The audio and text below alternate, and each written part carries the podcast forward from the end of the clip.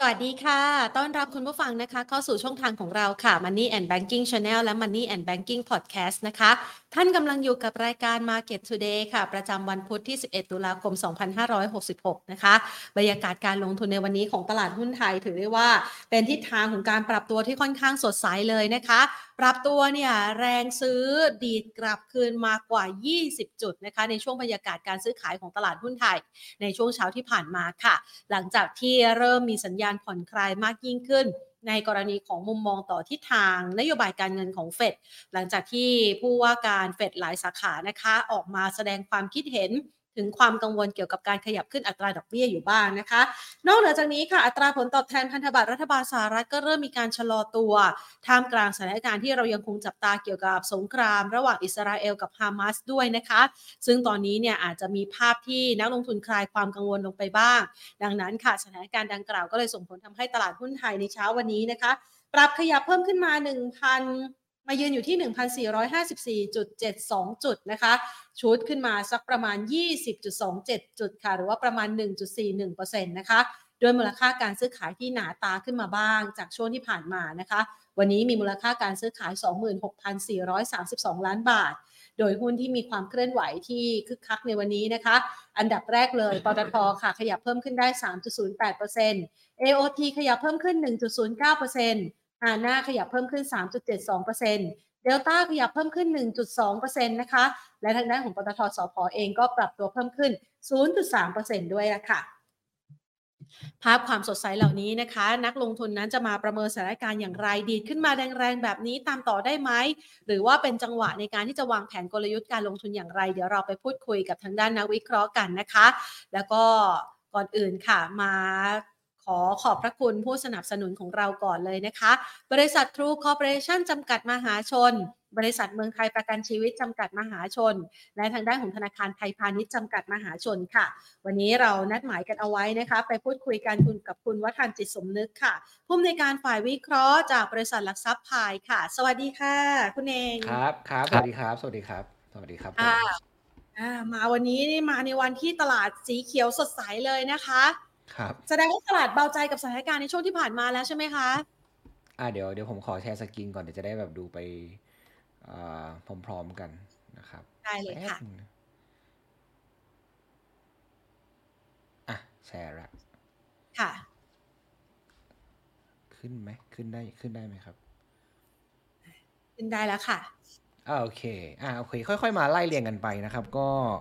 จริง ๆ ก่อนหน้านี้เคยมาเจอคุณแพนก่อนในรอบหนึ่งนะครับ เราก็เราก็บอกว่า เอ้ย ตลาดมันดูรับรู้ข่าวดีไปเยอะ ใช่ไหมครับค่ะทั้งเรื่องของเอ่อนโยบายเศรษฐกิจภาครัฐใช่ไหมครับอันนี้คือประเด็นหนึ่งแล้วก็รับรับรู้เกี่ยวกับเรื่องของรัฐรัฐรัฐมนตรีนายกนโยบายกระตุ้นกระตุ้นไปเยอะแล้วนะครับ เราก็บอกว่าเอ้ยตลาดมาดูอัพไซด์น่าจะไม่ได้ไม่ได้เยอะมากนะครับ ซึ่งสุดท้ายตลาดก็เริ่มเริ่มปรับฐานลงมาเนาะนะครับ แต่ถามว่าการปรับฐานลงมาเหนือความคาดหมายไหมยอมรับเหมือนกันว่าตลาดปรับฐานลงมาค่อนข้างแรง แล้วก็เหนือกว่าที่คาดหมายไว้เหมือนกันนะครับ เพราะว่าถ้าเรามาดูตลาดหุ้นไทยในช่วงที่ผ่านมาเนี่ยเราก็ลงมาจากบริเวณสัก1,580เนาะแถวบริเวณตรงนี้นะครับลงมาไม่น่าเชื่อนะ ภายในระยะเวลาแป๊บเดียวหุ้นไทยลงมา 10%เยอะเหมือนกันนะครับ เพราะว่าบางปีเวลาเราขึ้นทีเราเราขึ้นปีนึงก็ 3 4 โอ้โห แต่เวลาลงทีนี่คือลงเป็นสิบเปอร์เซ็นต์เลย อันนี้ก็ถือว่าผิดผิดจากความคาดหมายเหมือนกันนะครับเอาแต่เอาว่าอย่างไรก็ตามหลังตอนนี้เนี่ยตลาดหุ้นก็เริ่มฟื้นมาแล้วนะครับคำถามสำคัญก็คือว่าเอ๊ะแล้วตลาดจะฟื้นไปต่อ หรือว่าแค่เด้งแล้วลงต่อเนี่ยเดี๋ยวเรามาค่อยๆมาหาคำตอบกันนะครับ ทีนี้เนี่ยก่อนอื่นก็ต้องเล่าก่อนว่าก่อนหน้านี้เนี่ยประเด็นที่มันกดดันตลาดหุ้นไทยในช่วงที่ ผ่านมาเนี่ยมันก็คือเรื่องของ bond yield เนาะนะครับซึ่งคุณแพนแล้วก็ท่านผู้ชมก็น่าจะตามประเด็นนี้อยู่สำหรับทั้ง bond yield ไทยแล้วก็แล้วก็ bond yield สหรัฐด้วยกันนะครับ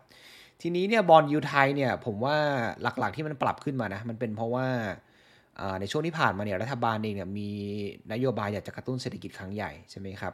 ภายใต้ของคุณเศรษฐาเนี่ยก็ก็วางแผนไว้ว่าอยากจะกระตุ้นการบริโภคเนาะนะครับประมาณสัก 5.6 แสนล้านบาทด้วยกัน แต่ทีนี้เนี่ย ประเด็นก็คือว่ารัฐบาลเองเนี่ยก็ยอมรับกันอย่างหนึ่งว่ารัฐบาลเราไม่ได้มีเงินถุงเงินถังมาก มากพอขนาดนั้นนะครับหมายถึงว่านโยบายที่จะมากระตุ้นเศรษฐกิจเนี่ยเราต้องเราต้องมีการกู้ยืมเข้ามานะครับ เพราะว่างบประมาณเนี่ยมันไม่พอนะครับลำพังจะประหยัดประหยัดงบตรงนั้นมาประหยัดงบตรงนี้มาเนี่ยมันก็ไม่พอนะครับ แต่ทีนี้เนี่ยก่อนหน้าเราเห็นเราจะเห็นรัฐบาลพูดเสมอนะครับว่าเดี๋ยวจะแบบว่าไปกู้ตรงนั้นมาทีกู้ตรงนั้นมาทีกับ กู้ออมสินบ้างอะไรแบบนี้ใช่ไหมครับ แต่มันก็ยังไม่พอนะครับ ซึ่งสุดท้ายแล้วเนี่ย ผมว่ารัฐบาลหนีไม่พ้นที่อาจจะต้องออกพันธบัตรรัฐบาลนะครับในการที่จะมากระตุ้นเศรษฐกิจแต่ทีนี้เนี่ยการออกพันธบัตรรัฐบาลมันมีมันมีข้อดีและข้อเสียนะครับ ข้อดีก็คือว่าอย่างน้อยเนี่ยเราก็จะมีเงินมากระตุ้นเศรษฐกิจกัน แต่ข้อเสียเนี่ยก็คือว่าข้อเสียเนี่ยมันจะทำให้อัตราผลตอบแทนพันธบัตรของรัฐบาลไทยหรือว่าบอลยูเนี่ยมันปรับขึ้นมา นะครับซึ่งในช่วงที่ผ่านมาเนี่ยบอลยูมันปรับขึ้นมา มันก็มันก็เป็นประเด็นที่กดดันตลาดหุ้นไทยอยู่ ในช่วงที่ผ่านมานะครับแต่ถามว่าวันนี้เนี่ยตลาดน่าจะเป็นไง ผมผมว่ามีลุ้นนะ มีลุ้นที่ตลาดน่าจะเริ่ม rebound ได้ อืมอย่างน้อยเนี่ยคิดว่าทั้ง quarter สี่เนี่ยตั้งแต่เดือนตุลาพฤศจิกาธันวาเนี่ยผมคิดว่าตลาดจะเริ่มฟื้นตัวได้แล้วนะครับ ถามว่าสนับสนุนจากประเด็นอะไรบ้าง ถ้าเรามาดูรูปนี้เนี่ยนะครับก็ตามที่คุณแพนรายงานไปเบื้องต้นนะที่มีเหมือนแบบเป็นเฟดสองสาขาท่านหนึ่งนะครับหนึ่งในนั้นก็คือเท่าที่ผมจำชื่อได้จะมีที่ชื่อว่าโลแกนนะครับชื่อเขาเหมือนแบบวูมารีนผมเลยจำได้แบบชื่อโลแกนอ่าเหมือนวูมารีนใช่ไหมครับอ่าก็ทั้งประธานเฟดสองท่านเนี่ยก็ออกมาพูดนะครับในทำนองว่าหลังจากนี้เนี่ยดอกเบี้ย ไม่อาอาจจะไม่ต้องขึ้นอีกก็ได้นะ อาจจะแบบว่าพอแล้วก็ได้ที่ที่ระดับระดับดอกเบี้ยของเฟดที่มาสักห้าจุดห้าเปอร์เซ็นตรงนี้เนี่ยนะครับเนี่ยวันนี้วันนี้ดอกเบี้ยเฟดขึ้นอยู่ที่มาสักห้าจุดห้าแล้วนะครับ ท่านประธานเฟดทั้งสองสาขาท่านเนี่ยก็บอกว่าอะดอกเบี้ยอาจจะเพียงพอแล้วต่อการที่หลังจากนี้ไม่ต้องปรับขึ้นมากนะครับ ซึ่งก็เลยคือแต่ถามว่าประเด็นนี้มันสตรองมากไหมเนี่ยก็ต้องเรียนตามตรงว่ามันอาจจะไม่ได้สตรองมาก เพราะว่า สุดท้ายแล้วคนที่จะฟันธงเรื่องนี้ได้ดีสุดเนี่ย คือสุดหล่อของเรานะครับ ก็คือ Jerome Powell นั่นเอง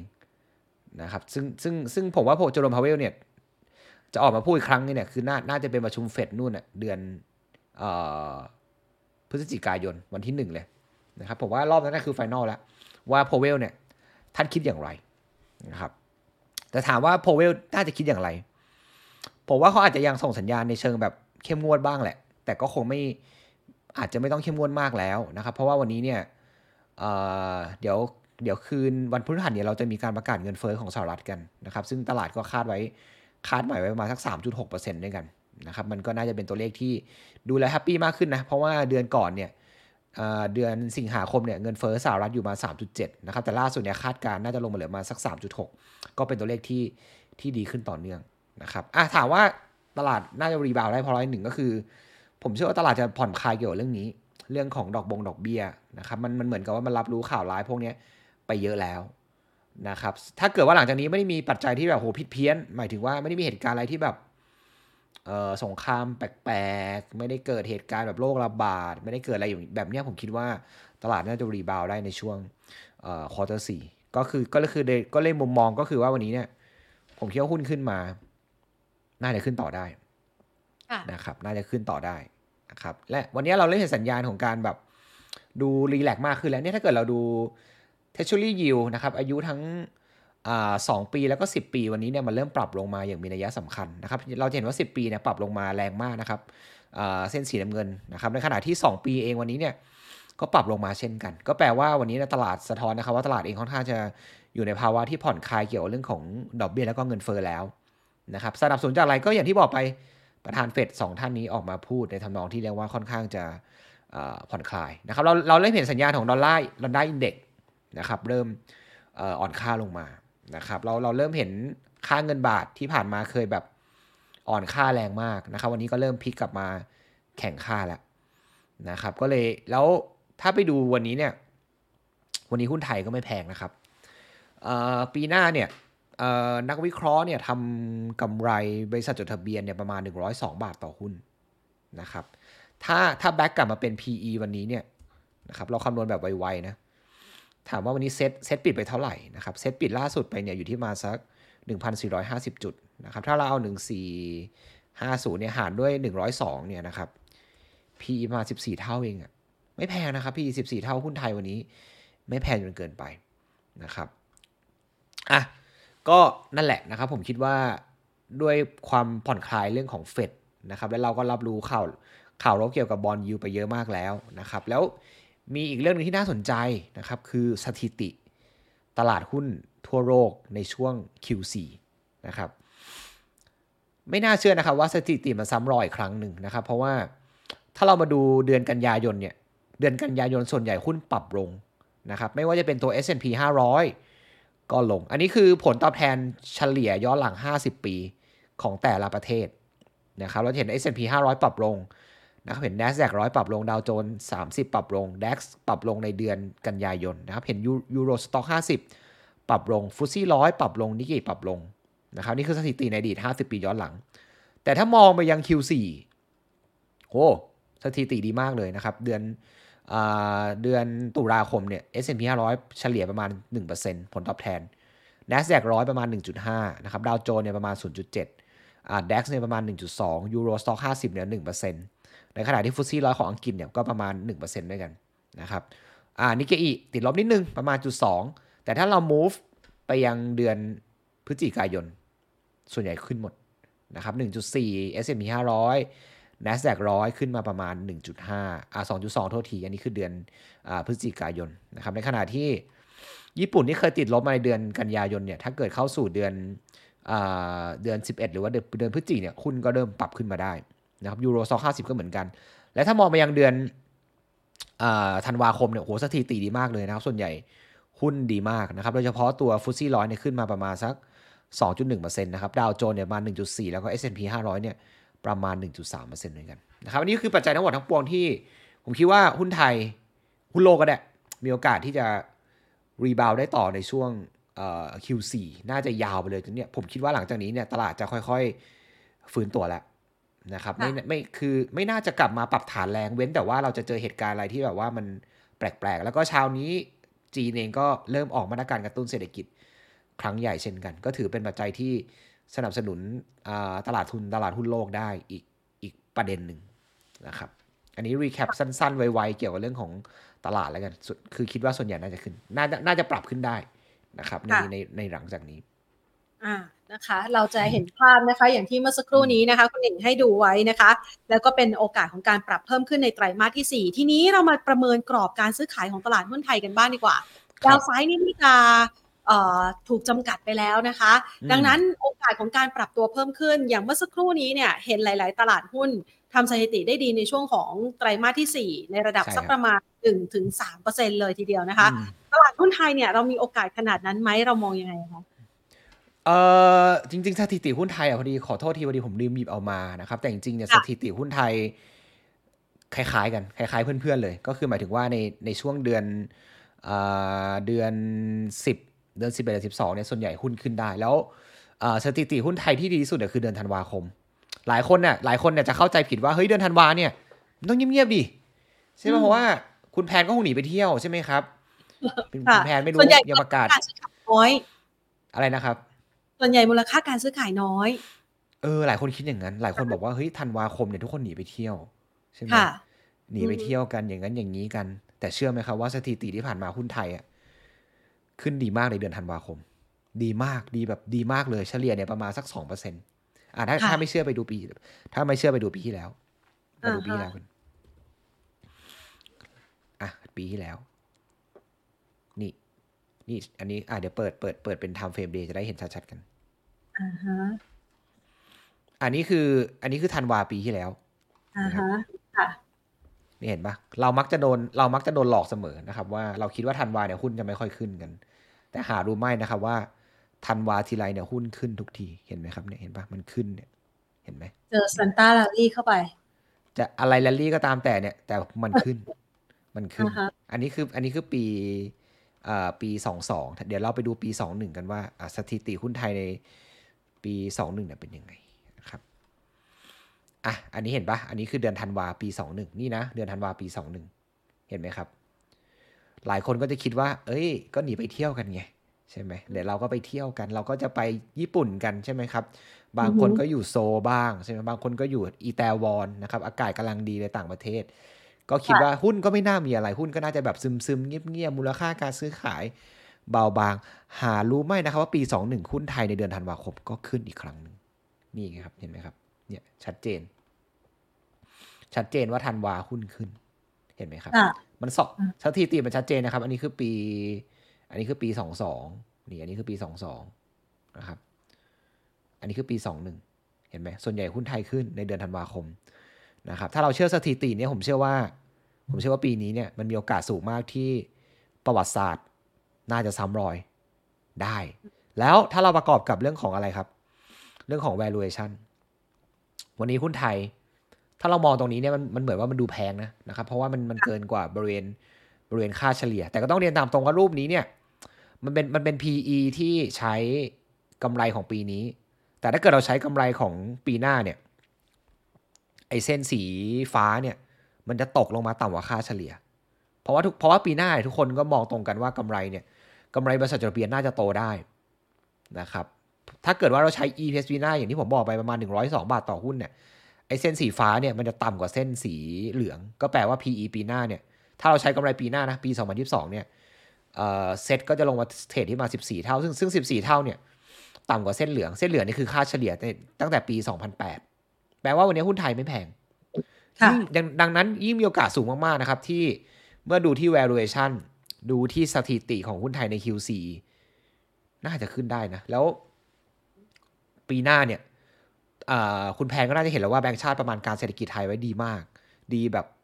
ดีแบบดีมากนะครับเนี่ยถ้าเกิดเรามาดูประมาณการเศรษฐกิจไทยในอ่าปี 2023 เนี่ยนะครับแบงก์ชาติทำ GDP ไว้เนี่ยประมาณ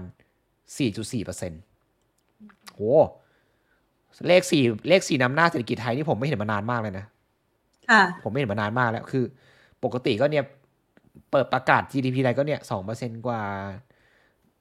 หนึ่งเปอร์เซ็นสามเปอร์เซ็นแต่ไอ้เลขเลขสี่จุดสี่เนี่ยผมผมไม่เห็นมานนานแล้วนะครับ แล้วปีหน้าเนี่ย นโยบายภาครัฐน่าจะเริ่มทำงานแล้วนโยบายกระตุ้นเศรษฐกิจ 5.6 แสนล้าน เดี๋ยวจะเริ่มทำงานแล้ว ซึ่งล่าสุดเองเนี่ยคุณเศรษฐาก็ยืนยันชัดเจนนะครับว่า ยังไงก็คงเดินหน้าที่จะทำตัวเงินดิจิตอลต่อนะครับ ซึ่งแน่นอนว่าเอ่อมันจะมันจะเกิดการบริโภคครั้งใหญ่ ใช่ไหมครับ ด้านผู้ประกอบการเองเนี่ยก็ต้องเตรียมตัวนะ เพราะว่า เฮ้ยถ้าคุณเห็นแล้วว่าข้างหน้าเนี่ยมันมีดีมานที่รอที่จะบริโภคครั้งใหญ่เนี่ยคุณต้องเตรียมผลิต เตรียมแรงงานไว้ให้พร้อม เตรียมการก่อสร้างเตรียมอะไรต่างๆนานาซึ่งมันจะทำให้เศรษฐกิจไทยเนี่ยมีแนวโน้มที่จะดีขึ้นในตั้งแต่ quarter สี่เลย สมมุติว่า คุณเศรษฐาประกาศนะครับว่า ปีหน้า เริ่มนโยบายดิจิตอลแต่คำถามคือผู้ผู้ประกอบการเองเขาจะรอปีหน้าไหมที่ที่จะผลิตของไม่ได้ เพราะมันไม่ทัน ผู้ประกอบการเองจะจะต้องเตรียมตัวตั้งแต่วันนี้นะครับ ซึ่งการเตรียมตัวตั้งแต่วันนี้เนี่ย อย่างน้อยมันก็มันก็จะมันก็เริ่มทำให้เม็ดเงินมันหมุนในระบบเศรษฐกิจมากขึ้นใช่ไหมครับ ทั้งการกู้ยืมการขอสินเชื่อทุกอย่างมันจะเริ่มมันจะเริ่ม run มากขึ้น แน่นอนว่าเศรษฐกิจไทยปีหน้าจะเริ่มดีหรือหรือมันแล้วมันจะดีตั้งแต่ปีนี้ด้วย ผมเชื่อว่ามันจะดีตั้งแต่ quarter สี่เลยนะครับเพราะว่าเริ่มเกิดการกู้ยืมเริ่มเกิดการลงทุนตั้งแต่ปีนี้ แล้ว quarter สี่เนี่ยมันก็มันก็จะเป็น high season ของการท่องเที่ยวด้วยใช่ไหมครับเดี๋ยวเราก็จะมีนักท่องเที่ยวเข้ามาเยอะมากขึ้นนะครับตั้งแต่เดือน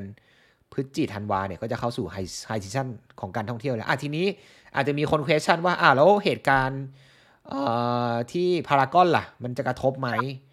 แล้วอ่าฮะแล้วเห็นข่าวล่าสุดด้วยข่าวล่าสุดออกมาบอกว่าคนจีนเดินทางมาเที่ยวไทย น้น้ออยยลลงงในช่วง Gol- อ่า Golden Week ในช่วง Golden Week ที่ผ่านมา ซึ่ง ถ้าเราไปย้อนย้อนดูในอดีตนะในอดีตที่ผ่านมาเนี่ยประเทศไทยเคยเจอเหตุการณ์แบบนี้มาเยอะมากนะครับ ทั้งเรือล่มที่ภูเก็ต อันนี้ประเด็นหนึ่ง มีระเบิดลงที่แยกราชประสงค์ด้วยในปี 2015 นะครับ แต่สุดท้ายแล้วว่าก็เป็นที่เราทราบกันว่าจุดสุดท้ายแล้วนักท่องเที่ยวในปี 2019 เนี่ยมันก็ค่อยๆไต่ขึ้นมาอยู่ดี คือกำลังจะบอกว่าในอดีตที่ผ่านมามันเคยเกิดเหตุการณ์เหตุการณ์ไม่สงบแบบนี้หลายรอบแล้ว แต่มันไม่ได้กระทบจำนวนนักท่องเที่ยวเลย คือในในรายในระยะสั้นเนี่ยกระทบบ้างอย่างเช่น ช่วงที่ผ่านมาที่ประกาศประกาศว่ามีเหตุการณ์ที่พารากอนอย่างเงี้ย ผมว่าระยะสั้นอาทิตย์สองอาทิตย์เนี่ยคนอาจจะตกใจกันว่าเฮ้ยเฮ้ยแบบอะสมมติเราเราจะไปเที่ยวเกาหลีหรือไปญี่ปุ่นเงี้ยแล้วเราเห็นข่าวแบบนี้เราก็จะไม่กล้าไปกันใช่ไหมแต่ถ้าเกิดว่าข่าวแบบนี้มันไม่เกิดขึ้นหมายถึงว่ามันเงียบไปแล้ว เราก็จะกล้ามากขึ้น ผมเชื่อว่าไทยไทยก็เป็นแบบนี้เหมือนกันนะครับแรกๆคนจีนอาจจะดูตกใจว่าหุยมันแบบมันยิงกันอย่างนั้นอย่างนี้ แต่สุดท้ายถ้าเกิดข่าวแบบนี้มันไม่เกิดขึ้นอีกอะเดี๋ยวผมเชื่อว่าประชาชนทั่วโลกหรือคนจีนก็จะค่อย ๆ แบบลืมมันไปแล้วก็จะกลับมา ท่องเที่ยวปกติ เพราะว่าอย่างในในอดีตที่ผ่านมาเนี่ยตั้งแต่เกิดเหตุการณ์น้ำท่วม เอ้ยโทษที เกิดเหตุการณ์เรือล่มนะครับ เกิดเหตุการณ์ระเบิดลงที่ราชประสงค์ตัวเลขนักท่องเที่ยวไม่เคยลงนะครับ มีแต่เพิ่มขึ้น ซึ่งสุดท้ายอย่างที่บอกไปคือสุดท้ายเนี่ยในปี 2019 มันก็ค่อยๆไต่มาจนแต่ระดับที่ประมาณ 39 ล้านคน แต่แล้วถามว่าปีหน้าแบงค์ชาติมองเท่าไหร่แบงค์ชาติมอง 35 ล้านคน ก็กลับไปใกล้ๆกับก่อนโควิดแล้วนะครับ ดังนั้นเรื่อง เรื่องของเอ่อเรื่องพวกนี้ผมว่าไม่ได้น่ากลัวสุดท้ายเดี๋ยวก็ทุกอย่างก็จะค่อยๆรีซูมกลับมาได้อ่านะครับ จริงๆเนี่ยถ้ามองดีๆเนี่ยเศรษฐกิจไทยปีหน้าดี ดีทุกเครื่องยนต์เลยถ้าเกิดถ้าเกิดดูที่แบบดูที่แบงค์ชาติคาดการเนี่ยเศรษฐกิจไทยโต 4%อุปสงค์ในประเทศโต 4%นะครับ การบริโภคโต 4 ลงทุนภาคเอกชนโต 5 ลงทุนภาครัฐโตได้เกือบเกือบ5%นะครับ ในขณะที่ส่งออกเองก็กลับมาโต เฮ้ย แปลว่าปีหน้าเนี่ย เครื่องยนต์เศรษฐกิจไทยทุกเครื่องยนต์ทำงานพร้อมกันแล้วนะ ปีนี้เราอาจจะติดภาครัฐไปบ้าง เพราะว่าเลือกตั้งล่าช้าไปบ้าง แต่ปีหน้าเนี่ย 2024 เนี่ยเอ้ย 2023 เนี่ย เออเออโทษที 2024 ถูกแล้วนะครับ ปี 2024 เนี่ย เครื่องยนต์ทุกเครื่องยนต์ของเศรษฐกิจไทยจะทำงานพร้อมกัน ซึ่ง อะ ก็ ก็ดู ก็อะให้มันรู้กันไปว่าถ้าเกิดเครื่องยนต์เศรษฐกิจไทยมันทำงานพร้อมกันหุ้นมันจะลง อะ ก็ลองดูแล้วกัน ใช่ไหมเออ ถ้าเกิดเครื่องยนต์ทุกอย่างมันทำงานพร้อมกันอะ C I G X M ทำงานทุกอย่าง พร้อมกัน แล้วถ้าเกิดหุ้นไทยจะลงอะก็ให้มันรู้กันไปนะคะ เพราะว่ามันก็จะมีปัจจัยหลาย ๆ ปัจจัยรอสนับสนุนอยู่นะคะ ทีนี้มันมาถึงคำถามแล้วล่ะ เพราะว่าหลาย ๆ คนบอกว่ามันผ่าน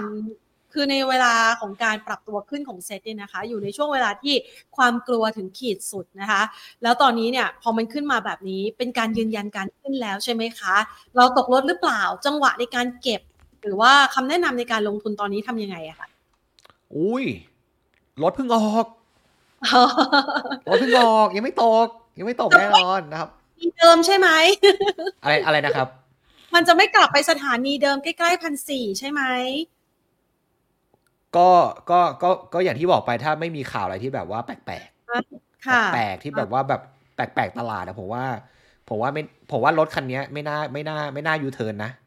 อือหือน่าจะใส่เกียร์ดีแล้วขับต่อยาวๆเลย ไม่น่าคว่ำนะ ไม่น่าคว่ำไม่น่าคว่ำนะครับ แล้วถ้าวันนี้เนี่ยถ้าเรามาดูดัชนีของอ่า Fear and Greed ของที่ค่ะ C- CNN มีการสำรวจเนี่ยวันนี้เนี่ย นักลงทุนเนี่ย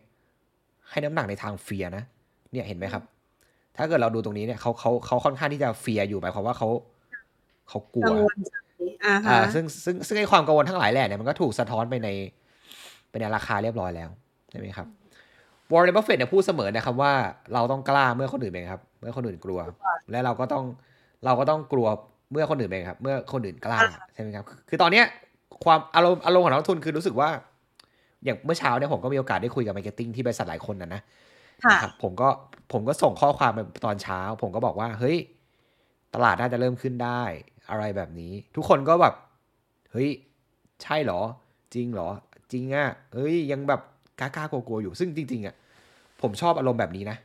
ผมชอบอารมณ์อ่าฮะที่แบบคนยังรู้สึกว่ามันกล้าๆกลัวๆอยู่ เพราะว่ามันจะได้ทำให้หุ้นขึ้นได้ไงเออคือแต่ถ้าแต่ถ้าทุกคนแบบ ทุกคนกล้ากันหมดอะหุ้นจะพีคแล้วอืมทุกคนถ้าทุกคนกล้ากันหมดหุ้นจะพีคแล้วแต่ถ้าทุกคนมันมันแบบเฮ้ยเฮ้ยเฮ้ยเอาเหรอเอาจริงเหรอแบบอืมยังดูแบบไม่ค่อยกล้าเลยเออเนี่ยมันสะท้อนตรงนี้นะเห็นแบบแบบวันนี้เข็มเข็มไม้ตรงนี้มันวัดไว้แล้วว่า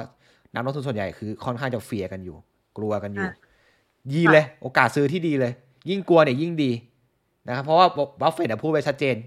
กล้าเมื่อคนอื่นกลัวแล้วกลัวเมื่อเมื่อคนอื่นกล้า แล้วคุณสังเกตนะ ถ้าเกิดว่าตลาดแบบ extreme greed เมื่อไหร่นะหมายถึงว่า กล้ากันกล้ากันแบบสุดพลังอะตรงนั้นน่ะอืมตลาดหุ้น peak แหละคือแบบ peak แบบไม่ไปต่อเลยอะคุณแพนจำได้ไหมครับว่า ตลาดหุ้นไทยต้นปีเนี่ย ทุกคน bull- bullish กันมาก ถ้าเกิดใครจำกันได้ คือตอนนั้นเนี่ยเป็นเป็นช่วงที่จีนเปิดประเทศ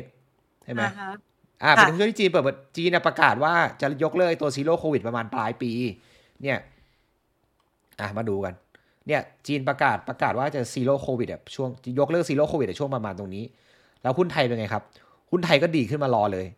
ใช่ไหมอือฮึแล้วเราก็มีความหวังว่าโหเดี๋ยวจีนเปิดประเทศนักท่องเที่ยวมันจะ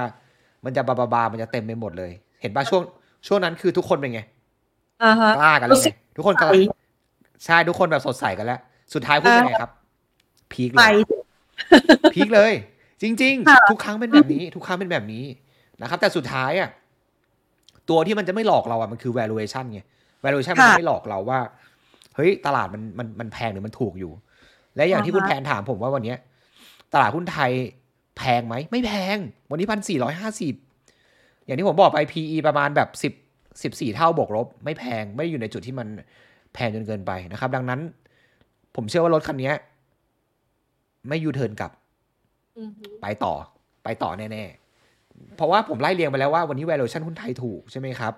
ประกอบกับเอ่อมีลุ้นเกี่ยวกับเรื่องของกระตุ้นเศรษฐกิจภาครัฐอีก และอย่างที่ผมบอกไป ถ้าปีหน้าเศรษฐกิจไทยโตด้วยเครื่องยนต์ CIGXM ถ้าโตด้วยเครื่องยนต์เนี่ย แล้วหุ้นไทยจะลงหลุดพันสี่อะอะถือว่าผมผิดก็ได้อะถือว่าผมผิดก็ได้อะ ผมอะถือว่าผมผิดก็ได้อะก็ก็ผิดอะเนาะแต่ผมไม่คิดว่ามันจะหลุดนะนะครับด้วยสถิติตรงสถิติอีกที่เราบอกไป Q4 หุ้นดี valuation ไม่แพง ปีหน้าเศรษฐกิจไทยโตดี โอ้โห แล้วถ้าเกิดว่า รัฐบาลออก 5.6 แสนล้านอีกโอ้โห มันจะมั l ติพายเออร์ของการหมุนของเงินในระบบเศรษฐกิจ มันก็จะทำงานครั้งใหญ่นะครับ อันนี้เหตุผลทั้งหมดทั้งปวงที่ผมเชื่อว่าหุ้นไทยผ่านบอททอมแล้ว แล้วกำลังอยู่ในจุดที่เรียกว่าค่อย ๆ ฟื้นตัว แต่การฟื้นตัวเนี่ย จะแรงหรือไม่แรงเนี่ยก็ก็คงขึ้นกับว่าหลังจากนี้เนี่ย ปัจจัยต่างประเทศเป็นยังไงบ้าง มีอะไรที่เข้ามากดดันไหม ซึ่งถ้าเกิดว่าดอกเบี้ยของเฟดไม่ได้ดูฮอกควิชไปมากกว่านี้หมายถึงว่าส่งสัญญาณเรียกว่าแบบผ่อนคลายอะไรพวกเนี้ยหรือว่าถ้าเกิดจะให้ดีนะประธานเฟดออกมาพูดเลย บอกว่า เดี๋ยวขึ้นครั้งเดียวแล้วจบ หมายถึงว่าจบวงจรดอกเบี้ยขาขึ้นแบบเนี้ยโหถ้าแบบเนี้ยหุ้นไปต่อเลยค่ะแน่นอนอ่าฮะนะครับ นี่มุมมองอ่าเบื้องต้นที่คิดประมาณนี้ ค่ะ หลาย ๆ คนก็อยากจะให้ส่งสัญญาณแบบนั้นมาตั้งนานแล้วนะคะใช่จะได้มีของความคึกคักนะคะในการลงทุนนะคะอะงั้นเรามาดูต่อดีกว่านะคะ ดังนั้นวันนี้เนี่ยเป็นจังหวะการขึ้นรถแล้วล่ะนะคะ การขึ้นรถในครั้งนี้ต้องพาใครไปด้วยคะ มีมีต้องพาใครไปด้วย โอเคต้องพาใครไปด้วยอืมพาใครไปด้วยอ่าฮะโอเคโอเค ก็จริง ๆ ก็ เอาเอาเอากรอบเซตก่อนแล้วกันผมผมว่า ผมว่ามันมีลุ้นนะที่อย่างน้อยเนี่ย ผมว่าเบื้องต้นพันห้าร้อยจุดคาดหวังได้ ผมเชื่อว่าพันห้าร้อยจุดเนี่ยจะเป็นจุดหนึ่งที่น่าจะพอคาดหวังได้ แต่ถามว่าถามว่าจะกลับไปแรงๆเลยไหมแต่ผมไม่ได้คิดขนาดนั้นนะครับ เอาแบบเต็มที่นะ ก็หนึ่งห้าห้าศูนย์อันนี้คือแบบค่ะเต็มเต็มที่เลย ก็คงขึ้นมาประมาณสักเนี้ยหนึ่งพันห้าร้อยห้าสิบจุด แล้วก็ แต่เอาทีละ step ก่อนละกันนะครับ วันนี้เนี่ยเรามองแถวแถวๆ เรามองจุด rebound จุดแรกเนี่ยประมาณหนึ่งพันพันห้าร้อยจุดละกันบวกลบ คิดว่าค่ะคิดว่ามีโอกาสลุ้นได้อะตอบคำถามคุณแพน จะพาใครไปดี จะเอา sector ไหนจะพาใครขึ้นรถไปด้วยเนี่ย ผมค่ะผมว่าเราต้องกลับมาดูที่ภาพใหญ่ก่อนอืมว่าภาพใหญ่วันเนี้ยมันมันเป็นอย่างไร คือภาพใหญ่วันนี้เนี่ยเอ่ออย่างที่เราเล่าไปเศรษฐกิจไทยปีหน้าโตได้ดี แน่ ๆ ตามที่แบงก์ชาติเอ่อประมาณการไว้นะครับ ซึ่งถามว่า ถ้าเรามาดูเครื่องยนต์เศรษฐกิจไทยจริงๆถามว่าปีหน้าโตด้วยอะไรบ้าง อย่างที่บอกไปคือโตทุกเครื่องยนต์ เห็นไหมครับ ทั้งการบริโภคก็โตลงทุนก็โตอุปโภคภาครัฐก็โตลงทุนภาครัฐก็โต ส่งออกก็โตนักท่องเที่ยวก็โต แต่ทีนี้ผมผมอยากจะให้เน้นย้ำถึงอ่อสิ่งที่รัฐบาลเน้นย้ำกำลังจะกระตุ้นครั้งใหญ่ ซึ่งมันก็คือไอ้ก้อน 5.6 แสนล้านเนี่ยแหละผมเชื่อว่าก้อนนี้มันพอที่จะ คาดหวังได้ แล้วถามว่า sector อะไรที่จะได้ประโยชน์ sector แรก ๆ เลยเนี่ยผมว่าค้าปลีกยังไงก็หนีไม่พ้น ซึ่งวันนี้เนี่ยก็ต้องเรียนตามตรงว่ารัฐบาลเองยังไม่ได้ออกมาพูดอย่างชัดเจนนะครับว่าอ่าการทำ digital walletเงินแจกเงินประมาณหนึ่งหมื่นบาทเนี่ยมันใช้กับใครได้บ้าง ยังไม่มีออกมา อาจจะเป็นแบบคนละครึ่งก็ได้ที่แบบว่าใช้กับร้านค้ายิบย่อย ร้านเล็กร้านร้านเล็กร้านกลาง แต่ใช้กับร้าน ร้านใหญ่ไม่ได้ ก็เป็นไปได้ แต่วันนี้ยังไม่มีใครรู้ แต่สมมุตินะสมมุติเรามองแบบกรณีแบบ worst case ไปเลย หมายถึงว่า เงินหนึ่งหมื่นเนี่ยใช้กับใช้กับบริษัทขนาดใหญ่ไม่ได้ แต่ผมถามคุณแพนกลับนะ สมมติว่าคุณแพนเปิดร้านอาหาร เปิดร้านขายข้าวเลยก็ตามแต่เนี่ยไอ้วัตถุดิบที่คุณแพนซื้อมาเนี่ย ส่วนใหญ่แล้วว่าแปดสิบถึงเก้าสิบเปอร์เซ็นต์น่ะก็อยู่ในแมคโครอืมก็อยู่ในแมคโครเพราะเขาเป็นซัพพลายเออร์ที่แบบว่า ใหญ่โตอยู่แล้วเออหรือแน่นอน หรือแม้กระทั่งร้านที่แบบเป็นร้านแบบค้าปลีกอ่าเรียกว่าโชว์หวยแล้วกันโชว์หวยที่แบบว่าเป็นร้านแบบ ที่แบบเวลาเข้าไปก็จะมีแบบถุงแขวนเต็มไปหมดอะนึกภาพนึกภาพออกใช่ไหมที่แบบมีถุงแขวนมีอะไรต่างๆนานาผมถามจริงสินค้าคุณซื้อจากไหน ก็คุณก็ไปเหมาแมคโครมาใช่ไหมแล้วคุณก็มามาบวกมาบวกส่วนต่างขึ้นนิดหน่อย ดังนั้นเนี่ยหุ้นในค้าปลีกอะเชื่อผมเถอะยังไงก็ได้ประโยชน์ แน่ค่ะๆ ไม่มากก็น้อย และและถ้าเกิดว่าสมมุติว่าเบสเคสนะเบสเคสหมายถึงว่ารัฐบาลไม่กำหนดเลยรัฐรัฐบาลบอกว่า คุณได้หนึ่งหมื่นไป อยากจะใช้กับร้านไหนก็ใช้ได้ โอ้โห ถ้าเป็นแบบนี้เนี่ย แน่นอน ผมเชื่อว่าห้างแตก ศูนย์การค้าอือฮึแตกแน่นอนซูเปอร์มาร์เก็ตเอ่อ shopping mall ทั้งหลายแตกแน่นอนนะครับ ซึ่งคนที่คนที่ได้คนที่จะได้ประโยชน์จริง ๆ ก็หนีไม่พ้น CPALL อีก CPALL BJC อ่า Home Pro พวกเนี้ย ได้แน่นอนนะครับ ได้แน่ ๆ แล้วก็อีกอันหนึ่งอีก sector หนึ่งที่ได้ประโยชน์ก็คือพวกศูนย์การค้า ผมผมผมมองว่าราคาเนี้ย เอาอย่างนี้ก่อน คือวันนี้หุ้นไทยทุกตัวคือถูกหมดอะเอาพูดอือฮึพูดกันตามตรง วันนี้หุ้นไทยแล้วตัวคือถูกถูกกันแบบว่า ถูกกันหมดเลยทั้งทั้งที่ก่อนหน้านี้เนี่ยที่ที่มันลงมาเนี่ยมันก็มันก็มีประเด็นอยู่บ้างแต่ถามว่าประเด็นเหล่านั้นมันแรงไหมมันก็ไม่ได้แรงขนาดนั้นแต่บางบังเอิญเราช่วงที่ผ่านมาเราไปโดนเรื่องอะไรครับ เรื่องบอลโยงบอลยูที่มันปรับขึ้นมา มันเป็นเรื่องของ fund flow อะที่ที่เขาปรับ port กันเขา asset allocation กันค่ะนะครับ แต่บังเอิญบ้านเราก็โดนหางเลขไปด้วยแต่ถามว่าแต่ถามว่าในช่วงที่ fund flow ไหลออกในช่วงที่ผ่านมาที่หุ้นไทยลงลงมาประมาณ 10%เนี่ย fundamental ไทยเปลี่ยนไหมไม่เปลี่ยนนะ fundamental ทุกอย่างยังดีนะครับ เศรษฐกิจไทยโตได้ valuation ไม่แพงกำไรบริษัทจดทะเบียนมีแนวโน้มที่จะโตขึ้นได้ เออผมกลับมองว่าไอการที่หุ้นมันลงมาแบบเนี้ยมันน่าสนใจนะ เพราะว่ามันลงมันลงมันลงบน fund flow ไงแต่มันไม่ได้ลงบน fundamental แต่ถ้าเกิดว่ามันลงบนที่ fundamental มันเปลี่ยนไปแบบนี้อันนี้คือมันน่ากลัวนะครับ ดังนั้นเนี่ยแถวเนี้ยเซตแถวเนี้ยผมคิดว่ามันเป็นโอกาสดีที่จะเก็บกลุ่มค้าปลีกกันนะครับ BJC CPO Home Pro นะครับ อันนี้กลุ่มหนึ่งที่น่าสนใจ และกลุ่มหนึ่งก็ อย่างที่เล่าให้คุณแผนฟังไปก็คือพวกศูนย์การค้านะครับ CPN นะครับ เพราะว่าในช่วงที่ผ่านมาเนี่ย CPN เองเนี่ยมันก็มีเรื่องของการเรียกว่าให้ให้ส่วนลดค่าเช่า อันนี้เห็นไหมครับว่า ในช่วงที่ผ่านมาเนี่ยตอนที่มันเกิดเกิดโควิด -19 เนี่ยคือตอนนั้นตอนที่มันเกิดโควิดเนี่ยคนที่ค้าขายในห้างก็ค้าขายไม่ได้ใช่ไหมครับ เพราะว่าเขาปิดห้างกัน ในช่วงนั้นเนี่ย CPN เองก็ให้ส่วนลดส่วนลดค่าเช่าเยอะมากเนี่ยประมาณให้ส่วนลดประมาณประมาณ 65%นะครับหมายถึงว่าเดิมทีเคยจ่าย 100เนี่ยก็ก็ลดให้ไป 65เหลือจ่ายเพียงแค่ประมาณแบบนิดหน่อย 30 30 กว่าเปอร์เซ็นต์อะไรเงี้ยนะครับแต่วันนี้ถามว่า dis discount ของเอ่อ ค่าเช่าเป็นเท่าไหร่ วันนี้ค่ะ discount ให้แค่วันนี้ discount ให้แค่สี่เปอร์เซ็นต์เองนะ แปลว่าวันนี้ CPN เองเนี่ยเก็บค่าเช่าเนี่ยกลับมาเก็บเกือบแบบเกือบเต็มแล้วอะแปลว่าวันนี้ traffic ในห้างหรือว่าการเดินเข้าห้างของคนเนี่ยมันกลับมาในเลเวลที่เป็นปกติแล้ว แล้วถ้าเกิดเราไปดู traffic เทียบเทียบกับก่อนโควิดวันนี้เนี่ยวันนี้ traffic ของตัวเอ่อ CPN เนี่ยก็กลับมาระดับประมาณแบบ 80-90%ของก่อนโควิดแล้วนะครับ แปลว่าวันนี้เนะคนเข้าไปเดินห้างเต็มแล้วทั้งพารากอนเอยเซนทันเวิลด์เซนทันลาดพร้าวทุกที่กลับมาเต็มแล้วนะครับ แต่ในขณะที่ ราคาหุ้น CPN วันเนี้ยก็ลงมากองด้านล่างแล้ววันนี้ เห็นไหมครับค่ะวันนี้มันโอ้โหวันนี้ตั้งตั้งตั้งแท่งขึ้นมาสวยเชียวนะครับ ที่ผ่านมาก็ลงลงลงมาเรื่อยๆ ถามว่ามีแรงกดดันอะไร ก็เป็นแค่เรื่องของ fund flow แต่ fundamental ไม่เปลี่ยนนะครับ ทุกอย่างยังดูดีนะครับ ส่วนลดค่าเช่ากำลังจะหมดแล้ววันนี้เนี่ย traffic ที่คนที่เข้าเข้า CPN วันนี้ก็กลับมาปกติแล้วนะครับ แล้วผลประกอบการเองเนี่ย ปีนี้โตประมาณ 19%ที่เรา forecast ส่วนปีหน้าโตต่ออีก15%นะครับ แล้ว CPN วันนี้ก็เป็นเจ้าของศูนย์การค้าขนาดใหญ่ ผมเชื่อว่าคุณแพนก็ต้องไปเดินห้างบ้างแหละนะครับ ใช่ไหม ทุกคนใช่ก็ค่ะวันนี้เนี่ยก็เข้าเออนะครับพารากอนเออเซนทันเบิลลาดพร้าวเอ่อหลายที่อะของของเขาหมดนะครับ เอาพารากอนไม่ใช่นะครับอ่าพารากอนไม่ใช่แค่แค่แค่ยกตัวอย่างเฉยว่าวันนี้เอ่อพารากอนไม่ใช่ แต่แค่แค่ยกตัวแค่แค่ยกตัวอย่างให้ฟังเฉยว่าวันนี้เนี่ยคนนะเข้าศูนย์การค้ากันแบบแน่นแล้ว และส่วนลดค่าเช่าวันนี้มันก็ค่อย ๆ หายไปนะครับ กิจกรรมเศรษฐกิจในประเทศกำลังจะเดินหน้าครั้งใหญ่ ผมว่าค่ะพวกเนี้ยน่าสนใจและอีก sector หนึ่งที่ของมันต้องมีแล้วกัน ใช้คำว่าของมันต้องมี ไม่รู้ลงมาทำไม แต่ชอบเหลือเกินที่ลงมาราคานี้คือ AOT อ่า ไม่รู้ไม่รู้ลงมาทำไม แต่ถ้าคือก็ลงมาเป็นโอกาสให้ให้ให้แฟนๆ รายการ Market Today มาซื้อวันนี้ไงครับ เพราะว่าจะได้เป็นของขวัญถือว่าเป็นของขวัญปีใหม่จากผมแล้วกันนะครับอืมเอ่อคือช่วงที่ผ่านมา LT ก็ราคาลงมา ก็เห็นไหมครับ ราคาหุ้น LT ก็ก็ปรับลงมา ก็อะหลายปัจจัยเนาะทั้งเรื่องของเอ่อพารากอนก็ดีนะครับ เรื่องของฟันโฟ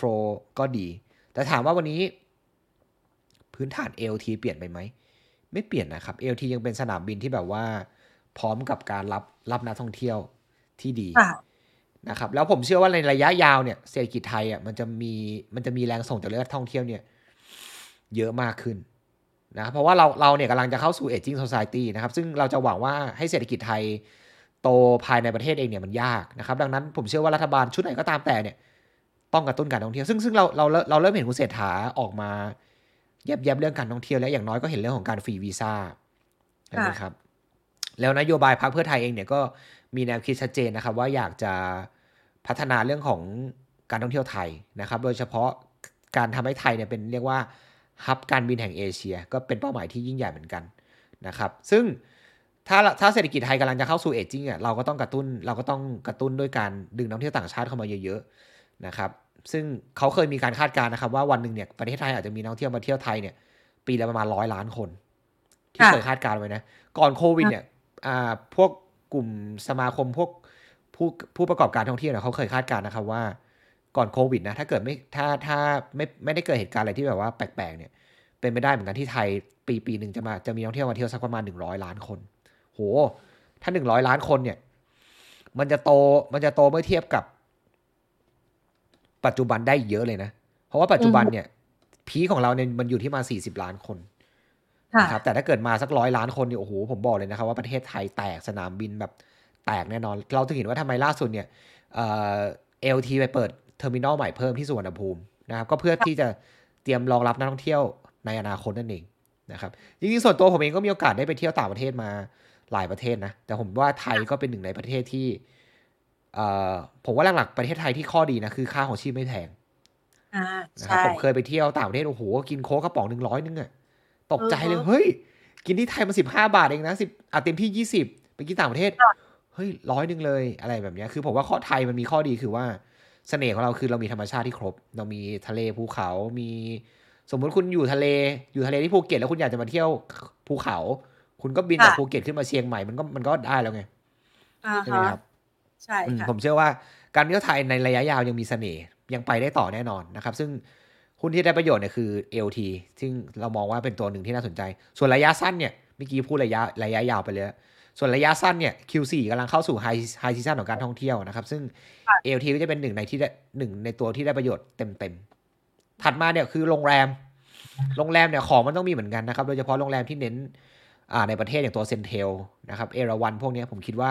เป็นตัวหนึ่งที่น่าสนใจ แล้ววันเนี้ยอีกตัวหนึ่งที่น่าสนใจเนี่ยแต่แต่ปรากฏว่าโรงแรมหลักๆของเขาเนี่ยมันอยู่ในยุโรป ก็คือตัว Minor แต่วันนี้ราคาหุ้นมิ้นท์เนี่ยก็ลงมาต่ำกว่า 30 บาทเนี่ยผมมองว่าเป็นโอกาสดีที่เราจะเข้าไปสะสมกัน เพราะว่า fundamental ของมิ้นท์เนี่ยก็ถือว่าแข็งแกร่งนะครับ วันนี้รายได้ chain restaurant หรือว่าร้านอาหารของมิ้นท์เนี่ยมันทำระดับ all time high ไปแล้วนะครับ MINT MINT ร้านอะไรมีมีมิ้นท์มีร้านอะไรบ้างก็จะมีพวก Bonchon มี Swensen's พิซซ่า วันนี้เนี่ยคือคือรายได้เขาเนี่ย all time high ไปเรียบร้อยแล้ว เป็นเป็นอะไรที่ amazing มากนะ ทั้งทั้งที่เศรษฐกิจไทยยังไม่กลับไปก่อนโควิดเอ่อนักท่องเที่ยวไทยยังไม่กลับไปก่อนโควิด แต่การบริหารมิ้นท์เนี่ยหรือว่า chain restaurant ของเขาเนี่ยเฮ้ยมันสูงกว่าก่อนโควิดเป็นที่เรียบร้อยแล้วโหแปลว่าการบริหารงานของมิ้นท์เนี่ยถือว่าดีมาก อันนี้ก็คือสรุปมี sector เอ่อท่องเที่ยวนะครับค่ะท็อปพีของเราคือ ALT Centel าสองค่ะขาปลีก ก็จะมี BJC CRC อ่า Home Pro CPALL CPAXT ด้วยอาจจะอยากจะได้ก็ได้ค่ะแล้วก็อีกอีก sector หนึ่งที่ผมกลับมองว่าเออคนอาจจะพูดถึงกันน้อยคือพวกกลุ่มสื่อ สื่อนอกบ้านนะครับ โดยเฉพาะตัว out of home media นะครับ ซึ่งตัวที่เราชอบชอบเนี่ยคือตัว Plan B ค่ะนะครับ ถ้าเกิดใครขับรถออกไปนอกบ้านวันนี้เนี่ยนะครับ คุณแพนอาจจะเคยเห็นป้ายป้ายแผ่น B ตามท้องถนนบ้าง ตามสื่อต่างๆ นานาบ้าง วันนี้เนี่ยเอ่ออัตราการใช้สื่อของแผ่น B วันนี้เนี่ยประมาณเยอะมากนะครับประมาณ 80-90% U-rate เขาเรียกว่า U-rate วันนี้ U-rate ของ Plan B คือสูงมากนะครับ แล้วก็ถ้าเกิดเศรษฐกิจไทยกลับมาได้แน่นอนว่าการโปรโมทสินค้า การทำ marketing การทำแบรนด์ต่างๆ การโปรโมทของเนี่ยมันต้องเดินหน้าต่อ ซึ่งแผน B เนี่ยจะเป็นหนึ่งในผู้ประกอบการที่ได้ประโยชน์ตรงนี้นะครับ คือในช่วงที่ผ่านมาผมว่าแผน B เขาสักเซนนะ มันมีช่วงหนึ่งที่ ถ้าเราไปไหนเนี่ยเราก็จะเห็นแต่ป้ายป้ายโฆษณาเนี่ยจนเรารู้เลยว่าอ๋อ คนนี้คือใครอะไรแบบเนี้ยนะครับค่ะคือคือผมผมผมขอไม่พูดชื่อแล้วกันว่าว่าว่าว่าเขาคือใครแต่ มันมีช่วงหนึ่งที่แบบว่าถ้าเกิดเราออกออกจากบ้านแล้วขับรถนะ เราจะเห็นแต่เราจะเห็นแต่เขาคนเนี้ยซึ่งค่ะซึ่งมันก็เป็นกลยุทธ์หนึ่งที่แผ่น B พิสูจน์แล้วว่าเฮ้ยถ้าเกิดยูมาโฆษณาสินค้ากับแผ่น B เนี่ย อย่างน้อยเนี่ยลูกค้าลูกค้าได้หรือเปล่าไม่รู้แต่อย่างน้อยเนี่ยมันสร้าง จำได้แน่นอน engagement เออมันคือมันมันจะทำให้เห็นคนในเห็นแบรนด์ของคุณแน่นอนนะครับ เพราะฉะนั้นถ้า Market Today อยากจะแบบอยากจะให้คนรู้จักแฟนแฟนรายการรู้จักมากขึ้นก็ลองติดต่อแพนบีดู แบบเอาไว้แปะแปะไว้อะไรแบบนี้นะครับ ก็จะน่าน่าจะแบบช่วยโปรโมทได้ดีมากขึ้น อันนี้เป็นเป็นอีกตัวหนึ่งที่น่าสนใจสำหรับตัวแพนบีแล้ววันนี้เนี่ย ก็ต้องเรียนตามตรงว่า Plan B เป็นเป็นผู้ครอง Market Share อันดับหนึ่งของตลาดสื่อนอกบ้าน Out of Home Media นะครับถ้าขับรถขึ้นทางด่วนขับรถอยู่ถนนหยุด ถ้าเกิดคุณอยู่แถวแถวที่เส้นสาทรเส้นแล้วพวกนี้โอ้โห Plan B ทั้งนั้น ก็เป็นอีกตัวหนึ่งที่น่าสนใจนะครับ ส่วน sector สุดท้ายเนี่ยโอ้โหไม่พูดไม่ได้ก็คือ ธนาคารพาณิชย์นั่นเองนะครับช่วงที่ผ่านมาเนี่ยธนาคารพาณิชย์เองเนี่ยปีนี้กำไรดีมากเลยนะครับสำหรับกลุ่มธนาคารพาณิชย์ ซึ่งปีนี้ถามว่าเราได้แรงหนุนอะไรสำหรับกลุ่มธนาคารพาณิชย์ ก็เกี่ยวกับ ส่วนต่างดอกเบี้ยนะครับหรือว่านิมนิมมันเริ่มปรับดีขึ้นนะครับเพราะว่าช่วงที่ผ่านมาแบงก์ชาติมีการปรับขึ้นดอกเบี้ยที่ต่อเนื่องเพื่อกำจัดตัวเงินเฟ้อของของไทย แล้วก็เป็นการขึ้นตามสหรัฐด้วย แต่สังเกตผมอยากให้ดูตรงนี้นิดนึงนะครับถ้าเรามาดูเป็นรายตัวเนี่ยปรากฏว่าเงินปันผลวันนี้ของของของกลุ่มธนาคารพาณิชย์คือดีมากเลยนะครับวันนี้ถ้าเกิดคุณอยากจะ วันนี้ถ้าเกิดใครมีใครมีมีคำถามแล้วมาถามคุณแพนว่าคุณแพนวันนี้หุ้นตัวไหนปันผลดี ตอบได้เต็มปากเลยว่าตอบได้เต็มปากเลยนะว่าคือกลุ่มแบงค์ค่ะเนี่ยถ้าเกิดมาดูปันผลของกลุ่มแบงค์เนี่ยนะครับ SCB เนี่ยปันผลหกเปอร์เซ็นเลยนะ เฮ้ย not bad นะครับปันผลประมาณหกเปอร์เซ็นแล้วแล้วถ้าเกิดคุณดูความสามารถในการทำกำไรของของของแบงก์อย่างเช่น หรือว่าตัว ROE อะ ROE ของกลุ่มแบงก์มันกำลังเป็นขาขึ้นอีกครั้งหนึ่งนะครับเนี่ยถ้าเรามาดูใน SCB ปีนี้เก้าจุดหนึ่งปีหน้าเก้าจุดแปดแต่มันแต่เห็นไหมครับว่าปันผลก็ดี ความสามารถในการทำกำไรก็ดีแต่มันสวนทางกับอะไรครับ มันสวนทางกับ Price to Book Value ที่ที่ Price to Book Price to Book Price to Book Value วันนี้หรือตัว PB เนี่ยมันศูนย์จุดเจ็ดเท่าเองอะเฮ้ยมันผมว่ามันถูกเกินไปนะ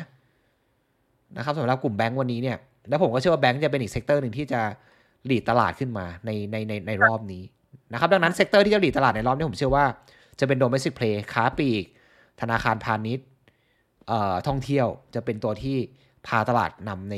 ในรอบนี้ นะครับเนี่ยถ้าเกิดเรามาดู ปีนี้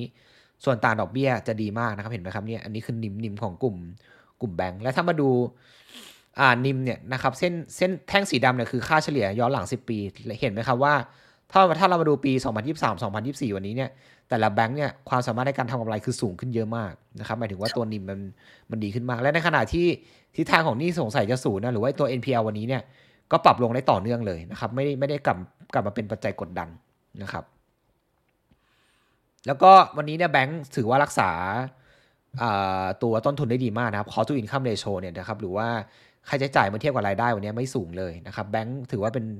กลุ่มที่รักษาค่าใช้จ่ายได้ได้ดีมากเงินปันผลสูงนะครับและเนี่ยอันนี้อยากให้ดูรูปนี้รูปนี้คือรูปที่แบบว่าสำคัญมากๆนะครับ คือ return on equity นะครับหรือตัว ROE ROE คือเส้นสีดำจะเห็นนะครับว่า ROE มีแนวโน้มที่จะปรับขึ้นต่อเนื่อง ซึ่งส่วนทางกับ price to book value price to book value เนี่ยมันยังต่ำอยู่นะครับเราก็เลยมองว่าเอ้ยแบงค์เนี่ยมันดูดูน่าสนใจนะครับแล้ววันนี้ถ้าเกิดดูดู valuation จริงๆเนี่ยวันนี้ต่ำกว่าค่าเฉลี่ยค่าเฉลี่ยคือแท่งสีดำแต่วันนี้เนี่ยแบงค์เนี่ยเทรดต่ำกว่าค่าเฉลี่ยเยอะมากมันดู discount เกินไปนะครับ discount เกินไปเมื่อเทียบกับปันผลที่เขาจ่ายให้คุณประมาณแบบระดับ 5-6% discount เกินไปเมื่อเทียบกับ ROE หรือว่า return on equity ที่จะค่อยๆ ค่อยๆ ดีขึ้น อันเนี้ย sector ที่ ติดต้องต้องติดไปด้วยต้องติดไปกับเขาด้วยเล่าไปหมดแล้วเจ็บคอแล้วเนี่ยพูดเยอะเลยไทยเต็มๆนะ คือถ้าเรียกว่า เป็น sector ที่มันกำลังจะเติบโตไปพร้อม ๆ กับเศรษฐกิจไทยในปีหน้าที่คาดการณ์ใช่ใช่ครับ ใช่ใช่นะคะอ่านะคะ เป็นภาพความสดใสเลยวันนี้นะคะ คุณเอกมาพร้อมกับความสดใสนะคะอะงั้นเรามาดูความมืดมน ถ้าหากว่าให้เลือกสักห้าตัวก่อนที่จะไปดูความมืดเนี่ยนะคะ ขอเลือกสักห้าตัวที่ต้องมีติดพอร์ตเลย เอาแบบ LT ครับ LT AOT หนึ่งนะคะเอ่อ CPO สองค่ะเอ่อเซนเทลสามค่ะ BBL KTB สี่ห้าอือฮึอะแถมเป็นตัวแผ่น B เยอะเยอะเอาเกินแล้วเกินแล้วขอโทษทีขอขอขอขอโทษครับมันเกิน เอาเป็นตัวแถมนะแผ่น B นะแผ่น B เน้นหุ้นใหญ่นะครับ ออ่าฮะนะคะนอกนั้นเน้นเน้นหุ้นใหญ่เนาะแล้วก็เน้นหุ้นขนาดเล็กหน่อยหนึ่งนะคะอะเป็นเป็นดาวเด่นสำหรับวันนี้ที่คุณผู้ชมต้องมีติดพอร์ตนะคะ ทีนี้มาถึงคำถามบ้างนะคะ คุณผู้ชมทางบ้านที่ส่งเข้ามานะคะ ถามคำถาม อยากจะถามตัวที่มันไม่ได้อยู่ในกลุ่มที่คุณเน่งแนะนำ TTW เชื่อว่าหลายคนติดตัวที่ไม่ได้แนะนำนี่แหละ คือที่ที่ที่ที่ที่ทีบิลเนี่ยเอ่อเข้าใจว่าข่าวล่าสุดเนี่ยเหมือนกับว่า คือก่อนอันนี้เขาเขากังวลกันเรื่องของสัมปทานที่มันอาจกำลังจะหมดตัวไปสำหรับตัว TTW นะครับ แต่เข้าใจว่าข่าวล่าสุดเหมือนกับว่าทาง TTW ได้ได้ต่อยุสัมปทานตรงนี้แล้วนะครับ ก็น่าจะทำให้ที่สิ่งที่เคยตลาดสิ่งที่ตลาดเคยกังวลกันเกี่ยวเรื่องสัมปทานน่าจะกลับมากลับมาเรียกว่าไม่ได้กังวลมากละกันสำหรับประเด็นเรื่องเรื่องของ TTW แต่ทีเนี้ย ผมย้ำนิดนึงว่า TTW อะถ้าลงทุนในระยะกลางถึงยาวมันจะมีความเสี่ยงเรื่องพวกนี้แหละ เรื่องสัมปทานนะครับ เพราะว่าจริงๆธุรกิจเขามั่นคงนะ ขายพวกน้ำประปานะครับ มีมีที่สมุทรสาครแล้วก็ปทุมธานี แต่ไอความความซีเคียวของเขา มันก็แลกมาด้วยมันมันมันก็แลกกับความเสี่ยงเหมือนกัน เพราะว่าความเสี่ยงเนี่ยคือเรื่องของการต่อสัมปทาน ถ้าเกิดว่าประมูลแพ้หรือว่าไม่ได้ต่อสัมปทานพวกนี้เนี่ย มันก็จะกระทบกับรายได้ของเขาได้ คือในช่วงที่ผ่านมาที่หุ้นมันลงลงมาเนี่ยเพราะว่า นักลงทุนเนี่ยกังวลว่าเขาจะไม่ได้ต่อสัมปทาน แต่ข่าวล่าสุดที่เพิ่งออกมาเนี่ยเหมือนกับว่าเขาได้ต่อสัมปทานแล้ว ก็ก็ก็เรียกว่าอาจจะต่อต่ออายุการหายใจเขาไปได้อีกสักสักประมาณสักประมาณหนึ่งละกันนะครับ ก็ตัวนี้เป็นหุ้นปันผลแล้วกันไม่ใช่หุ้นโกลด์สต็อกนะครับเป็นหุ้นที่เน้นถือเพื่อเอาปันผล เพราะว่าเขาจ่ายปันผลปีหนึ่งเนี่ยประมาณ 0.6 0.6 บาทต่อหุ้น ก็น่าจะคาดหวังดีเวเดนได้ประมาณสักเอ่อหกเจ็ดเปอร์เซ็นต์น่าจะคาดหวังได้ แต่มันอย่างอย่างที่ผมบอกมันมีความเสี่ยงในระยะระยะกลางถึงยาวนะครับ เกี่ยวเรื่องของสัมปทานนะครับ ค่ะอะงั้นตัวต่อไปนะคะ ตัวแบมค่ะ แบมทุน 12 บาท 50 อันนี้จะใช้เวลากี่ปีครับ ถึงจะลงจากดอยโอ้โหใช้เวลากี่ปีอันนี้ก็ตอบก็ตอบยากเหมือนกัน แต่แต่จริงๆ ผมเชื่อว่าทิศทางน่าจะค่อยๆ ดีขึ้นนะครับ เพราะว่าปกติแล้วเนี่ยแบมที่ธุรกิจที่เขาประกอบเนี่ยก็คือเขาซื้อหนี้มาแล้วก็เอาหนี้เหล่านั้นเนี่ยมามาบริหารนะครับ ซึ่งถ้าเศรษฐกิจภาวะเศรษฐกิจมาเริ่มดีขึ้นนะครับ การเก็บหนี้หรือว่า การเจรจาลูกหนี้มันน่าจะง่ายมากขึ้นนะครับก็น่าจะทำให้ทุกๆอย่างภาพค่อยๆ ดีขึ้นแต่ถามว่าจะใช้เวลาอีกกี่ปี ถึงจะกลับมาตรงนี้เนี่ยอันนี้ก็ตอบยากเหมือนกันนะครับ แต่เอาว่าทิศทางน่าจะค่อยๆ ค่อยๆ ดีขึ้นได้ครับ ตามภาวะเศรษฐกิจไทยนะครับ ค่ะ SCGP ค่ะโอเคลงมาเพราะอะไร SCGP เนี่ยก็ต้องเรียนตามตรงว่า SCGP เนี่ยมันเป็นทำธุรกิจแพคเกจจิ้งนะครับที่ มีลูกค้าอยู่ทั้งไทยแล้วก็ต่างประเทศ ซึ่งหลักๆแล้วลูกค้าเขาอยู่ที่ต่างประเทศ ซึ่งนักวิเคราะห์ผมเนี่ยเพิ่งไปเริ่มเพิ่งเริ่มพรีวิวกำไรไตรมาสสามมานะครับปรากฏว่ากำไรไตรมาสสามเองเนี่ยมันเป็นอยู่ในจุดที่มันอาจจะยังเรียกว่ามีดาวไซด์อยู่จากประมาณการเดิมของนักวิเคราะห์นะครับเพราะว่าดีมานหรือว่าความต้องการแพคเกจจิ้งยังยังดูยังไม่ได้กลับมาเรียกว่าแข็งแรงขนาดนั้นนะครับเราเรายังเห็นเวียดนามอินโดนะครับยังยังมีดีมานที่ ยังดูแล้วยังไม่ค่อยแข็งแกร่งมากนะครับ ก็กระทบกับเรื่องของอความต้องการสินค้าในประเทศเหล่านั้น ซึ่งเป็นหลักๆ เป็นลูกค้า SCGP เลย คือต้นทุนเขาลงนะ ต้นทุนเขาเป็นพวกถ่านหินเป็นพวกแก๊ส เป็นน้ำมันต้นทุนมันลงจริงแต่ในขณะที่ราคาขายวันนี้เนี่ยหรือว่าความต้องการสินค้ามันยังดูไม่แข็งแกร่ง เพราะว่าเศรษฐกิจโลกยังดูมีปัญหาอยู่นะครับก็เลยทำให้ SCGP ยังยังเผชิญแรงกดดันจากเรื่องของของลูกค้าอะไรกันคือลูกค้ายังดูแล้วยังอ่อนแออยู่นะครับหมายถึงว่าลูกค้ายังไม่ได้ ไม่ได้กลับมาแข็งแกร่งมากก็เลยมีการซื้อสินค้าของ SCGP ที่ที่น้อยลงครับค่ะตัวต่อไปชโยค่ะ ชโยเป็นเทรนอะไรคุณผู้ชมถาม ถ้าดูด้วยเทรนจริงๆก็ต้องเรียนตามตรงว่าเป็นเทรนขาลงอยู่ ถ้าดูจากกราฟนะครับ ยังเป็นเทรนขาลงอยู่นะครับ ก็ก็ก็บริหารดีๆแล้วกันนะครับสำหรับตัวชโยตัวต่อไปค่ะ SCB ค่ะขอรับต้านหน่อยค่ะ SCB แนวรับก็ 100 บาท แน่ๆนะครับผมว่าน่าจะรับอยู่ส่วนแนวต้านเนี่ยผมมองประมาณสัก 108 น่าสนใจนะ ผมว่าราคาหุ้นแถวนี้นะครับดูมันดูกองโซนล่าจนเกินไป ก็ซื้อได้สำหรับ SCB ซึ่งเมื่อกี้ผมเล่าผมเล่าเรื่อง fundamental ไปแล้ว fundamental ดูดูดีอยู่นะครับอ่านะคะตัวสุดท้ายนะเห็นพูดถึงนะคะ แต่ว่าไม่ได้อยู่ในตัว 5 ตัวเต็งเนาะ CPX ค่ะ มีอนาคตไหมมันลงทุกวันคุณผู้ชมมันต้องมีอนาคตสิครับ มันต้องมีอนาคตอยู่แล้ว เพราะเมื่อกี้เราเล่าไปแล้วว่าเฮ้ยการบริโภคมันยังไปได้พูดีมีอนาคตแต่ราคาไม่ตอบรับเลยอย่างนี้เออใจเย็นๆใจเย็นๆใจเย็นๆใจเย็นๆก็ใช้เวลานิดนึงนะครับ คือ CPX เนี่ยช่วงที่ผ่านมามันก็มันก็โดนหลายปัจจัยนะครับ ทั้งเรื่องของยอดขายที่อาจจะไม่ดีในช่วงโอ้ quarter สาม quarter สามเนี่ยมันอาจจะไม่ได้ดีมาก เพราะว่า โอเคหนึ่งก็คือมันเป็นหน้าฝนนะครับคนก็จะเข้าเดินเข้าห้างน้อยเอเดินเข้าแมคโครน้อยลงบ้าง แล้วก็มีภาระดอกเบี้ยจ่ายที่มาจากโลตัสที่อาจจะสูงขึ้นบ้างนะครับแต่อย่างไรก็ตามหลังจากนี้ถ้าเกิดยอดขายเขาเริ่มกลับมา ซึ่งผมเชื่อว่ายอดขายเขาน่าจะกลับมานะ มันก็มีความเป็นไปได้นะครับ ที่กำไรน่าจะมีแนวโน้มที่จะดีขึ้นนะครับมีมีอนาคต ผมยังมั่นใจว่าตอนนี้มีอนาคตเพียงแต่แค่แบบว่า ช่วงนี้ราคาหุ้นอาจจะโดนทำโทษไปนิดนึงเพราะว่าผลประกอบการไตรมาสสาม น่าจะไม่ดีแต่หลังจากนี้ผมคิดว่ามีแนวโน้มที่จะดีขึ้นครับอ่านะคะให้ไว้นะคะเป็นคำแนะนำมาฝากกันนะคะ วันนี้โอ้โหคุยกันสนุกแล้วก็เห็นภาพของการลงทุนด้วยอาแถมอีครักบตัวผมหนึ่งแล้วกันนะคะทิสโก้น่าสนใจไหมเออทิสโก้เป็นหุ้นที่ดีนะครับ เป็นหุ้นที่ดีเพราะว่าปันปันผลจะดีมาก ปันผลเนี่ยคาดหวังปีหนึ่งประมาณเจ็ดแปดเปอร์เซ็นได้เลย เพียงแต่ราคาเนี่ยผมติดอย่างเดียวว่ามันแพงไปนิดนึง คือพื้นฐานดีแหละ พื้นฐานดีเลยนะครับเเรื่องของการปล่อยสินเชื่อเช่าซื้อรถยนต์เนี่ยของทิสโก้ยังทำได้ดีมากดีต่อเนื่อง เพียงแต่วันนี้ติดเรื่อง valuation นิดหน่อยที่ valuation อาจจะดูตึงๆนิดนึง แต่ถ้าเกิดย่อมาแถวแถวแถวแถวสัก 90 บาทอะผมว่าเป็นโซนดีที่ที่เราจะเข้าไปรับกัน เพราะว่าถ้าเกิด 90 บาทเนี่ย upside จะเริ่มเปิดแล้วนะครับราคาเป้าหมายเราเนี่ยมันมันอยู่มา1 103อะวันนี้วันนี้อัพไซด์มันดูไม่เยอะนะครับแต่คือเป็นหุ้นที่พื้นฐานพื้นฐานดีแหละ เพียงแต่อัพไซด์มันดูไม่เยอะมาก เพราะฉะนั้นถ้าเกิดจะให้ดีเนี่ยตัวเนี้ยรอให้มันย่อลงมา ย่อลงมาแล้วเนี่ย เราเข้ากลับเข้าไปเก็บกัน ผมมองแถวสักเก้าสิบาทจะเป็นจุดที่น่าสนใจนะครับอ่าค่ะอ่าได้เอาไว้นะคะ ใครจะพร้อมขึ้นรถไปกับคุณเหน่งนะคะอืมก็ไปไปลองไปเลืด้วยอกกันนะไปด้วยกันเก้าโอ้พันห้าร้อยด้วยกันนะคะ คุณเหน่ง ใช่พันห้าร้อยคาดหวังได้ โอเคนะคะ วันนี้ต้องขอขอบคุณคุณเหน่งมากนะครัคะบผมมายินดีครับ ค่ะ สวัสดีครับสวัสดีครับะคุณแพนสวัสดีครับท่านผู้ชม ค่ะ เห็นภาพชัดเจนเลยนะคะ เริ่มมีอนาคตสดใสแล้วนะคะสำหรับตลาดหุ้นไทยนะคะ มาพร้อมกับคุณเหน่งเลยนะคะ คุณวัฒนจิตสมนึกนะคะ ทางด้านของ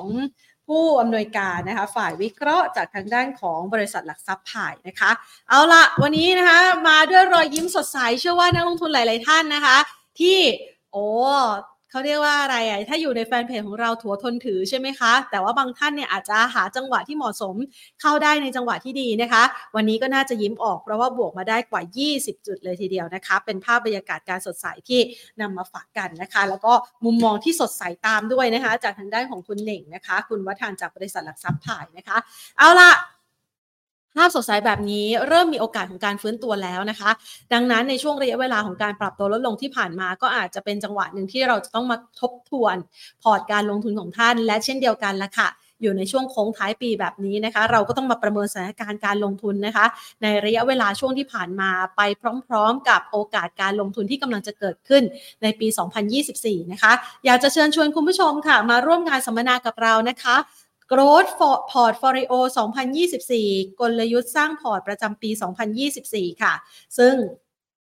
เราจะจัดงานสัมมนากันนะคะ ที่ Next Tech แอดสยามพารากอนชั้น 4 นะคะ ในวันที่ 20 เดือนตุลาคมนี้นะคะ ก็คือสัปดาห์หน้านะคะ เดี๋ยวเรามาเจอกันได้นะคะ ใครที่สนใจค่ะ สามารถลงทะเบียนเพื่อมาฟังสัมมนากับเราได้ เบื้องต้นลงทะเบียนก่อนเลยนะคะ แล้วก็มารับบัตรชมภาพยนตร์ 2 ที่นั่งกับเรากันได้นะคะ โดยที่ผู้ที่มายืนยันนะคะ การลงทะเบียนหน้างาน 50 ท่านแรกก็จะได้รับของที่ระลึกจากเราไปนะคะ โดยเลยวันนี้เราก็จะมาวางแผนสร้างพอร์ตการลงทุนกันค่ะ หลังจากที่เราเผชิญกับปัจจัยที่ผันผวนกับตลาดหุ้นทั่วโลก ทั้งเรื่องของพายุเศรษฐกิจ perfect storm นะคะเรื่องของอัตราดอกเบี้ยสูงนะคะปัญหาเรื่องของวิกฤตอสังหาริมทรัพย์ วิกฤตภาคธนาคาร ปีหน้าเราจะเจออะไรอีกบ้าง และปีนี้เนี่ยเราเพิ่งได้รัฐบาลใหม่ ปีหน้าฟ้าใหม่เนี่ยนะคะโอกาสของเศรษฐกิจไทยจะรุ่งโรจน์ขนาดไหนนะคะเราสามารถมาร่วมประเมินสถานการณ์เศรษฐกิจการลงทุน และก็เรื่องของการเงินไปพร้อม ๆ กันค่ะ ในงานสัมมนา Growth Portfolio 2024 นะคะซึ่งการสัมมนาในครั้งนี้ เราได้รับเกียรตินะคะจากวิทยากรนะคะไม่ว่าจะเป็นคุณอ้วนนัทพลคำถาเครือจากหยวนต้า คุณรัศรานธนภัยสารกิจนะคะ จากทางด้านของบริษัทหลักทรัพย์บัวหลวง คุณวีรพลตรีเพชร จากทางด้านของบลจกสิกรไทย คุณสุกิจจรัสชัยวรรณาจากบลจกรุงศรีจากบริษัทหลักทรัพย์กรุงศรีพัฒนสินนะคะ มาร่วมประเมินสถานการณ์การลงทุนกันเรียกว่าคัดตัว top เลยนะคะ ทั้งในหุ้นไทยนะคะ ทั้งธีมการลงทุนหุ้นนอก ทั้งโอกาสการวางแผนจัดพอร์ตนะคะ S S F แล้วก็ R M F ลดหย่อนภาษี แล้วก็สร้างโอกาสกำไรเติบโตไปพร้อม ๆ กัน เพราะว่าแน่นอนเวลาที่เราใช้เงินในการลงทุนลดหย่อนภาษีเนี่ยมันอยู่กับเรานานนะคะ คือต้องลงทุนนาน ดังนั้นเราก็ต้องมองระยะเวลาอนาคตนะคะ5ถึง10 ปีขึ้นไปนะคะ เพื่อที่จะเห็นโอกาสตีมการลงทุนเหล่านั้นนะคะ มาประเมินสถานการณ์การลงทุนกันนะคะ สแกน QR code ค่ะ แล้วไปพบกันนะคะ ที่สยามพารากอนชั้น 4 นะคะ ที่โซนใหม่ Next e c h นะคะกับเราได้นะคะ เอาละค่ะ วันนี้หมดเวลาลงแล้วนะคะ ลากันไปก่อน สวัสดีค่ะ